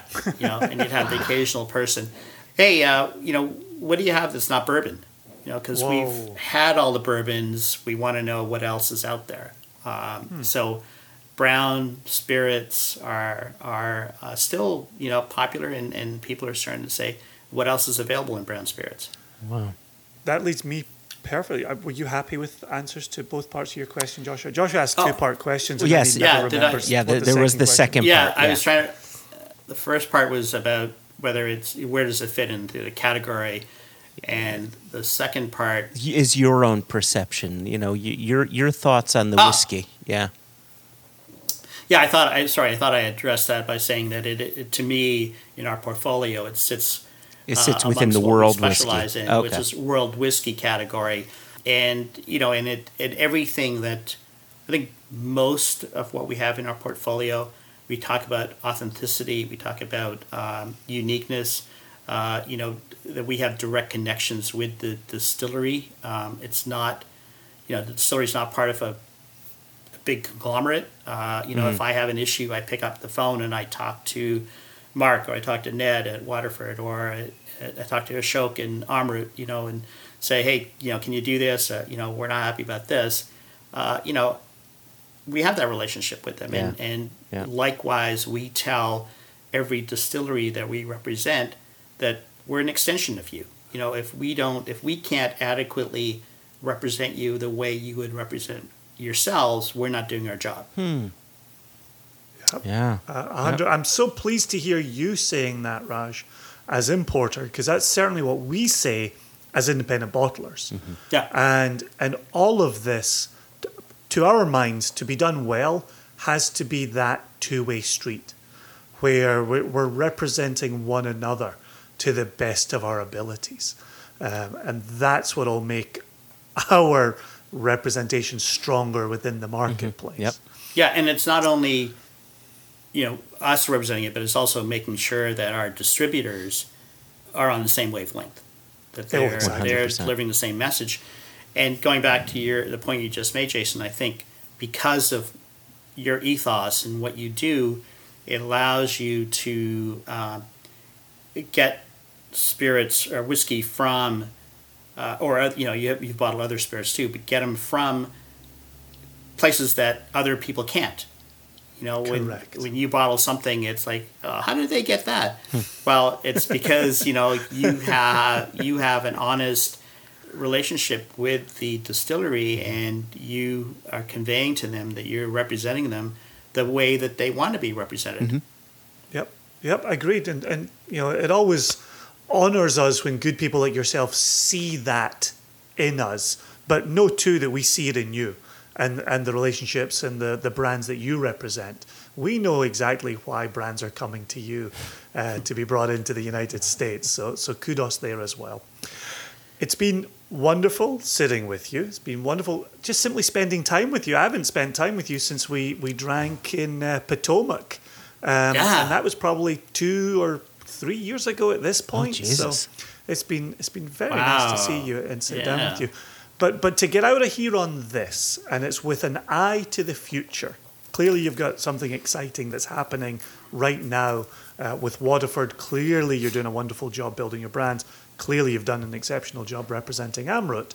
What's the future look like? What are you most excited about? Assuming 2021 has some normal times in it, what what are you excited for looking into that year? That's a good question. I mean, as an extension of, of what I've been talking about, my passion and, and our belief in whiskey is, and other good quality um, spirits is, you know, we've we've been buying some of our own casks uh, and and bottling those, and uh, uh, but you know, limited amounts. They're all single casks that I'm sourcing. We're either you know laying down for future, uh, and a number of them will be ready next year. We've already done uh, two Australian single casks from a, cl- a now closed distillery called Southern Coast, and I bought the last two barrels that they had. Ah, that's Uh, your label. Okay. Yes. Yeah, bottled it under our, our Dram Hunter Yes, label, okay. and then uh, and then our Rum Runner is our is our rum label. Mm-hmm. Um, you know, and and oftentimes I, mean, I guess it's our it's our uh, destiny that oftentimes we're sort of slightly ahead of the curve on things, and you know, bringing in world whiskey. Uh, you know, now having single barrels of rum where there's full disclosure, where we're saying this is actually you know 12 or 18 or 10 years old. It's not a Solera, and here's a single barrel that we've bottled at full strength, not done anything to, because we want you to understand the story behind the spirit rather than uh, you know what somebody's put into a bottle and and uh, you know made into something that that they wanted you to have. So I think that's you know that's it, and I think you know the uh, we continue to look for unique opportunities. I mean, we you know we did bring in uh, two years ago a 28 year old Hammerhead from the uh, the Czech distillery that was you know that Yeah. existed during the communist regime, and last year we brought in a 30 year old, which celebrates the 30th anniversary of the Velvet Revolution. So when I you know continue to find things like that and uniqueness and uh, something really different, and you know, okay, so it's it's you know maybe 300 bottles, but it's 300 bottles of something that wasn't here before. Yeah. Uh, well, and by and represented by somebody who's willing to go to bat for it, not just punt it out into the market and wish it well, but Yep. actually represent it in front of people. Such a difference maker. Thank you, thank you. And Wonderful. Great, great Ah. sitting down with both of you. It's uh, it's been a long time, and and uh, Josh, yes, last year, you know, was at Brandy Library was uh, last time that you and I saw each other, and and uh, you know, um, but those times will come again. I think that there will be a hybrid of uh, both in person events, and we'll continue to have these uh, virtual events as well. Goodness knows we're all going to stay busy one way or another. There's no doubt about We sure that. are. cheers, Yeah. cheers, Raj. Cheers. All right, cheers, guys. Thanks very much. Cheers, man. So much. Appreciate it.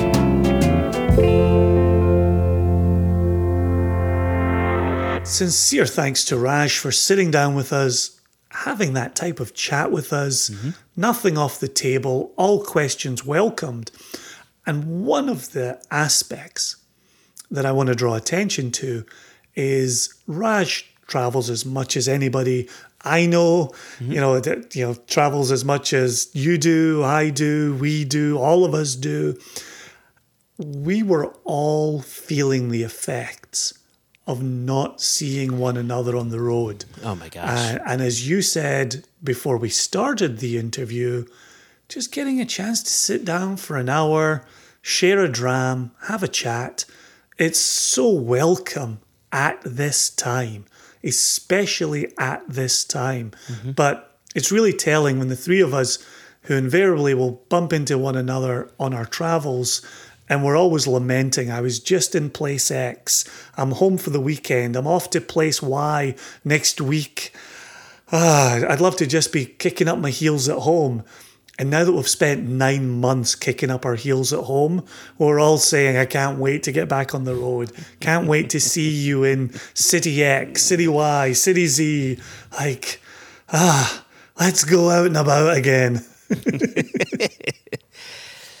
Yeah, and and going out and about with Raj in in my mind is always a treat. So and we we talk about it a little bit in the interview, but I want to bring it up here again. The last time that I saw Raj was at Brandy Library in New York, and it was for an event that Matt Lurin was putting together where he gets a bunch of producers to bring a special bottling, right?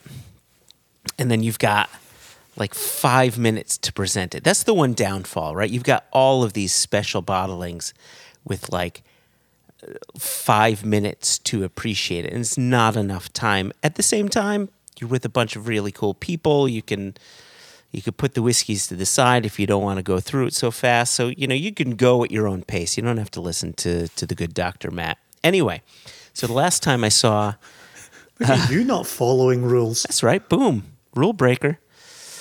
So the last time I saw Raj was at this event and he had brought a bottle. It was a 25 year old Glen Scotia.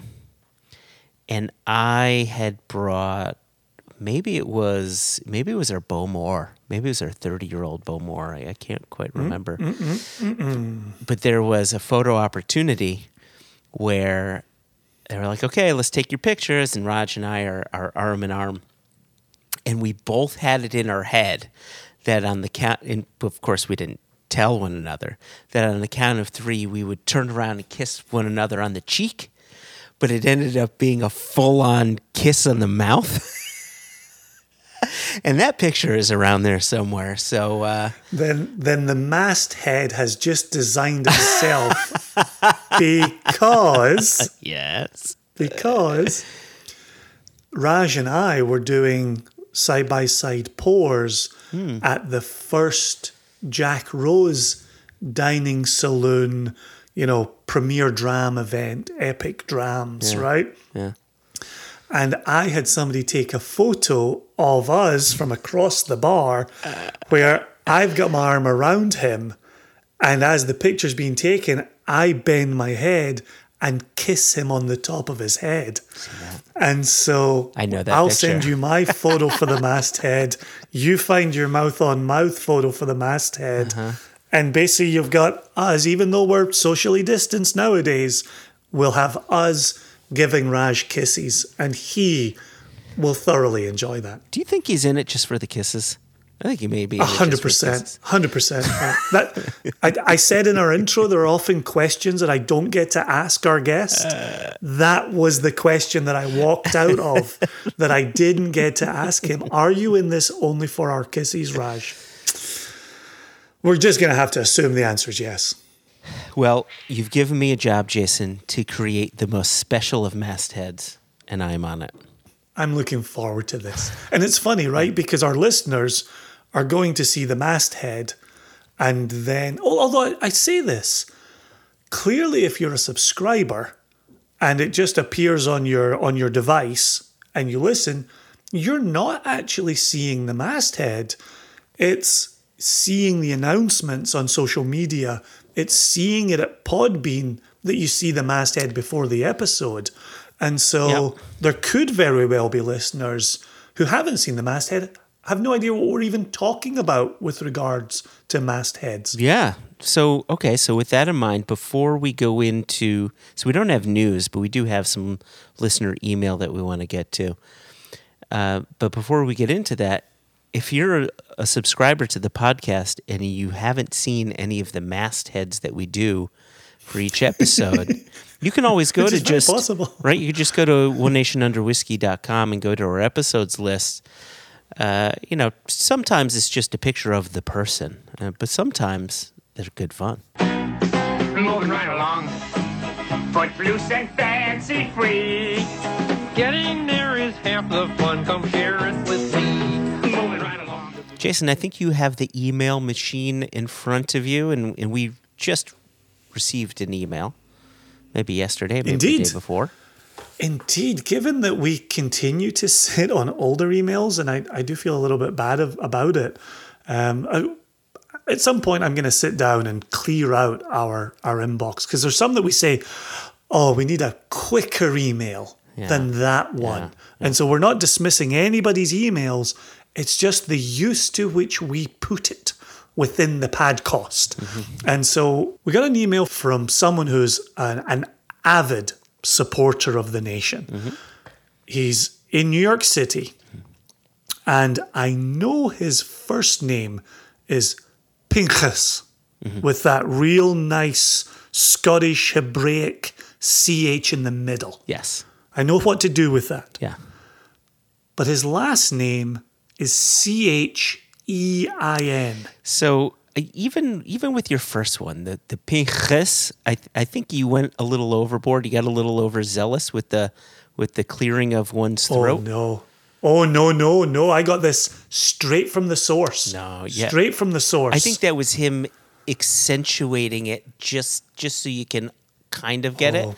I would say it's more oh. like a, a pinches, right? Pinches. No, no, that's so flat. That's hardly Hebraic. That's given that the Jewish guy on the podcast is pronounced like like that. I honestly, I feel a little bad for you I, right now. I feel as if I got a bit of street cred going on. I feel as if maybe you should be listening to me. so flat, so flat. So okay, so you so know, how would you do? How would you do the C H E I N then? Would you lo- launch with the chen on that one? But Yeah, then, I- how did? I, I would say, so here's the thing, right? I would say Uh-huh. it could be chen, but it's Mm-hmm. more than likely chain, like almost like a mix between an sh and a ch. So if you think about it, who, who was who's the the guy who used to run Scotch Malt Whisky Society in the U.S. Alan Shane, right? With an Shane, SH. Shane, like there's Shane is almost an extraction of that, and so I so I think it's closer to the the sh ch sound and less the ch sound. The good news is, Pinchas listens to our podcast quite a lot, and he will do a wonderful job of fixing our wagon and setting us straight. One hundred percent. There is no doubt Yep. Yep. that he will reach out. Yep. None at all. So here's his email. Hi, Jay, J, and J. All right. So he's he's covered his bases on the name front. So Yes, yeah. kudos there. Well done. Two questions, if you please. Number one, as I work my way backwards on the pad costs. Oh, that's right. He's going and he he- he made this comment on Facebook, and I'm I you know it's in our private members only Facebook group, so I saw it and responded, and I said, "Wow, you're in the unenviable position of our podcasts actually getting shorter." And our intros being more to the point. uh huh. So there you go. He's, he's, he's, he's, he's literally enjoying a de evolution of our podcast. That's amazing. yes. It's amazing. Yes. Can Can you imagine going through that world? He says, "I am up to season three, episode two, interview with Jennifer Nickerson of Tipperary. When will Single Cask Nation do a bottling of Irish whiskey?" And so I can tell you, Pincus, that we already have an Irish whiskey in the archive That's true. and and at some point in the future we are going to release a read-only version of our single cask nation archive but i have the archive in front of me right now Okay. and in looking at the archive right now, in May of 2015, we filled 252 bottles mm-hmm. from a refill sherry butt. That's clearly not a butt filling on that one.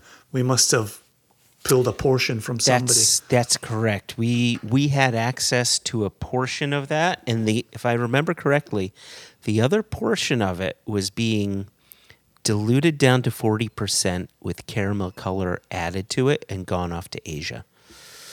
Hmm. Yep. Hmm.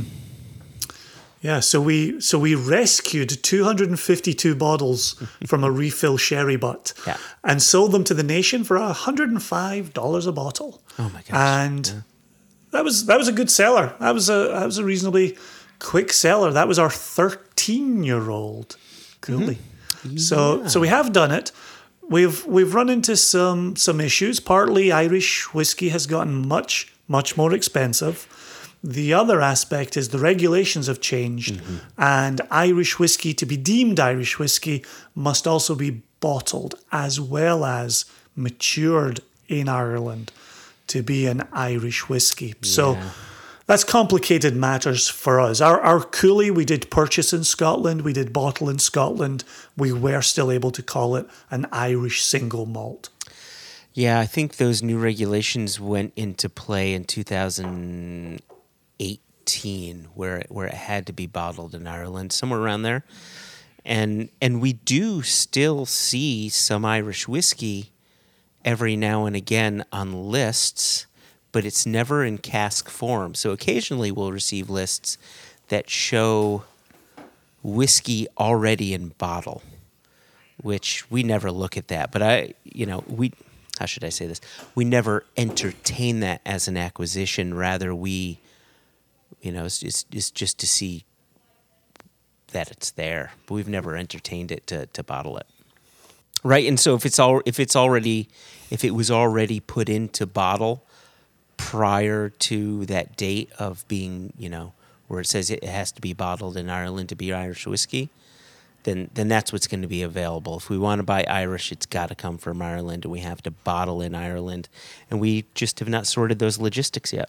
That's exactly correct. Yep. There's there's no word of not truth in that answer. So well done you. Uh, question number two here. I'm not sure if you got my first emailed question, which he says came from the website directly, and and we did not. And and the reason we're keeping this in the podcast is if you or somebody else who has emailed us directly from the website, we're not sure where those questions go. Well, I'll be checking the website to to see if there's if there are any issues. Um, so, So, you know, hopefully we'll yes. fix that. But no, we we did not see that initial email, Mister Shane. Shane. So thank you for bringing it to our attention. And so he continues Is Single Cask Nation going to be making their own blend of scotch? I know you're picking blended malts from various places, but will you be making from scratch? I thought that was an interesting question. I, I thought even just the leading portion of that is Single Cask Nation going to be making their own blend of scotch? Hmm. Yeah. You know, I know a few years ago we talked about it, but it really wasn't our our expertise. And the only reason why we talked about it is is we had an interested party in the US looking for their own proprietary blend. I don't know if you remember this. And so we said, ah, let's let's look at it, but it you know, never really went further than that. But instead, you and I switched the tact a little bit and are going to be coming I have to I have to be very careful with my words here because I don't want to give away too much, right? This isn't the Keep news it section, squirrely. right? I'll keep it squirrely. Uh, this isn't the news section. This is us just trying to hint towards something. So we have been working on a new brand of whiskeys that will be priced competitively. That will be delicious. That will be non chill filtered, natural coloring. And it will be single malt, though. It will not be a blend and it will not be a blended malt. I don't want to go too much further into this, other than, you know, when you and I conceived of this idea maybe two, two and a half years ago, it was with the idea of that could work.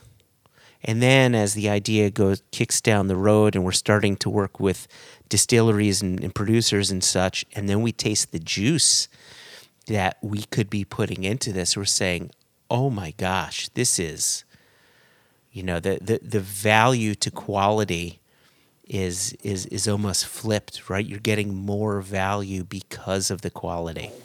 And uh, I don't, I don't, want, I don't want to give too much more away, but if you can think of other things, Well, I remember I remember standing in a a Kinko's or Staples parking lot Mm. with you in Chicago in 2018. Mm-hmm. And we'd already been working on this brand for about a year at that point. Oh, so it's been three years. And I remember saying to you, because as always, when you're getting all of your logistical ducks in a row, it always takes much longer than you would ever hope. I remember saying to you, if this ends up being a third quarter 2019 launch, mm-hmm. that'll be okay. And and this would have been October of 2018 because we were in Chicago for the Jubilee. That's That's right. really the only time I would see you in Chicago or see you in New York. Yeah. It would be for the Jubilees. And and I said that to you then. Little did we know that by October 18 of 2019, the third quarter, Mm-hmm. we'd be dealing with tariffs on single malt scotch, which knocked this out of a price point Yeah. that, that you and I wanted to put it at. Yeah, it was dead in the And water. he- yeah. And here we sit, October of 2020, now saying to one another, if this is a 2021 launch, maybe third quarter of 2021, maybe earlier if we can get all of our ducks in a row, that'll be a success. And so that will have been three years from you and I standing in that parking lot, and ultimately four years from you and I starting to say, What if? What if we did this? What if we did that? So, yeah, I, I'm hugely excited to get a branded single malt out there. And, and you absolutely hit the nail on the head we've got a reputation as quality guys, and I, I don't just mean that as two wonderful chaps, but the quality of what's contained in the glass that we release. Yeah. Yep. And we're not going to compromise that even as we chase, uh, as you said it, a competitive price point for this single malt. Mm-hmm. So, so ho- hopefully, hopefully those who have trusted us to this point will continue to trust us. Hopefully, we'll get a new product on shelves that will become a regular purchase for fans of the nation, mm-hmm. occupants of the nation. And because our podcast is global and because our company is global, I want to be crystal clear in saying this new brand will be global. Correct. That is 100% correct. US, UK, EU, Asia, rest of the world. That is what that's what the aim is for this brand. Very exciting. Yeah. Yeah, I, I'm glad. I'm glad we've got Pincus asking his question uh, about whether we've ever ever contemplated our own blend of Scotch, and I wouldn't take it off the table. You know, you and I talk about being hugely impressed by High West, David Perkins, of course. Um, Compass Box are currently celebrating their 20th anniversary. We're hugely impressed by John Glaser. We've had a conversation on this podcast with James Saxon and his role within blending for that company. We, we have huge respect for those who are blending. If we do it, we will not be approaching it lightly. We will not be thinking, oh, you just stick some of that with some of that and out comes something wonderful. Yeah. We understand it's a much bigger challenge than that. And if we end up going in that direction, it will only be when we've pulled it off to our own demands mm-hmm. as well as the demands the nation places upon us. Yeah, you know, I, I think, I think that that Jason, aside from letting people know how they can get in touch with us, like like Pinchas did, is likely a really good way to end this podcast. Yeah, it's been a lovely recording and a lovely interview. I, I hope it's been a good listening experience for the listeners.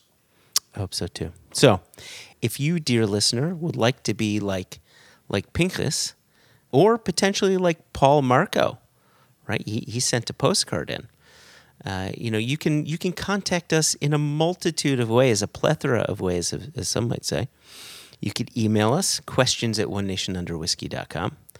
You could tweet at us at one nation whiskey. No one seems to do that anymore, which I'm kind of okay with because I fucking hate Twitter. You could send us an Instagram message at one nation under whiskey. You could contact us on Facebook. Just go to the Facebook search bar and just look for One Nation Under Whiskey. And uh, of course, whiskey is always spelled without the E. If you spelled it with the E and you're trying to uh, contact us, you, you've done it woefully wrong. And then finally, you can send us a postcard, send us a letter to One Nation Under Whiskey or J and J Spirits or Single Cask Nation, whatever you want to do, to Post Office Box three three five, and that's in Guilford, Connecticut. G U I L F O R D, Connecticut. CT is the state code. 06437 and and that will get to us and we will most definitely read uh, your postcard on here. We'll try to get to as many emails as possible.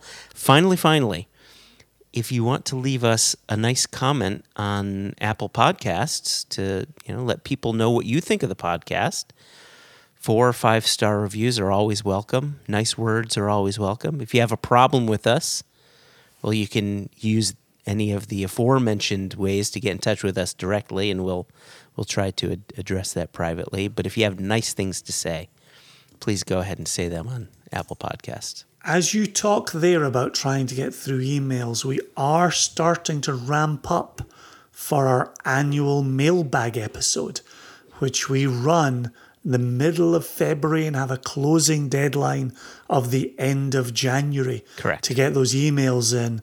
We will be going through the inbox and seeing, okay, who has been incredibly patient with us or who asked who asked a deeper question a longer question who asked multiple questions and we'll start to get them lined up so that we do catch up with people who have been waiting patiently mm-hmm. for us to, to cover them but but as we sit here in october we've only now got you know, two or three episodes in November, two or three episodes in December. You know, obviously depending on how the the Wednesdays fall in those months.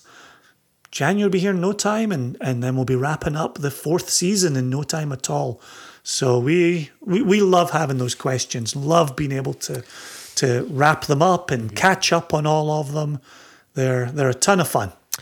Yeah, and uh, the other thing that we're ramping up for, and I only bring this up because I look forward to this episode every year, but I just found out a lot of listeners do as well because I've received a few Facebook messages, a couple emails where people saying, you know, I'm, oh, and, and it was on Facebook as well because Ben Homan, uh, Single Cast Nation member and, and, and you know, a very good uh, listener of the podcast, had asked what everybody's favorite SCN bottling was for 2020. And someone had said, you know, Joshua and Jason do this every year on their podcast. And so it was nice to hear that people appreciate that. And so I'm looking forward to to doing our year in review as well. I think that'll be good fun. It's exactly how you open the podcast. We do this for fun. Mm-hmm. We do this because we enjoy each other's company mm-hmm. and the nonsense that each of us spews and getting to hear what you thought of the year for the company and what I thought of the year for the company. It's a conversation we'd be having anyway. Why not have it with 45,000 of our closest friends? Why not? Indeed. Well, Jason, I want to thank you. So I will thank you. Thank you. Uh, I would like to thank Raj. So I will. Thank you, Raj. And thank you to the listeners, uh, as as always and, and forever, for for your support, for your questions, uh, for your evangelizing of, of the podcast and of our whiskeys. It really means a lot. It means the world to us. You guys help make this a special thing for us. So thank you. 100% well said. Thank you. Let's get out of here. All right, Jason. Cheers. Three chins. Three chin. Ooh, three chins. Oof. A click for each chin.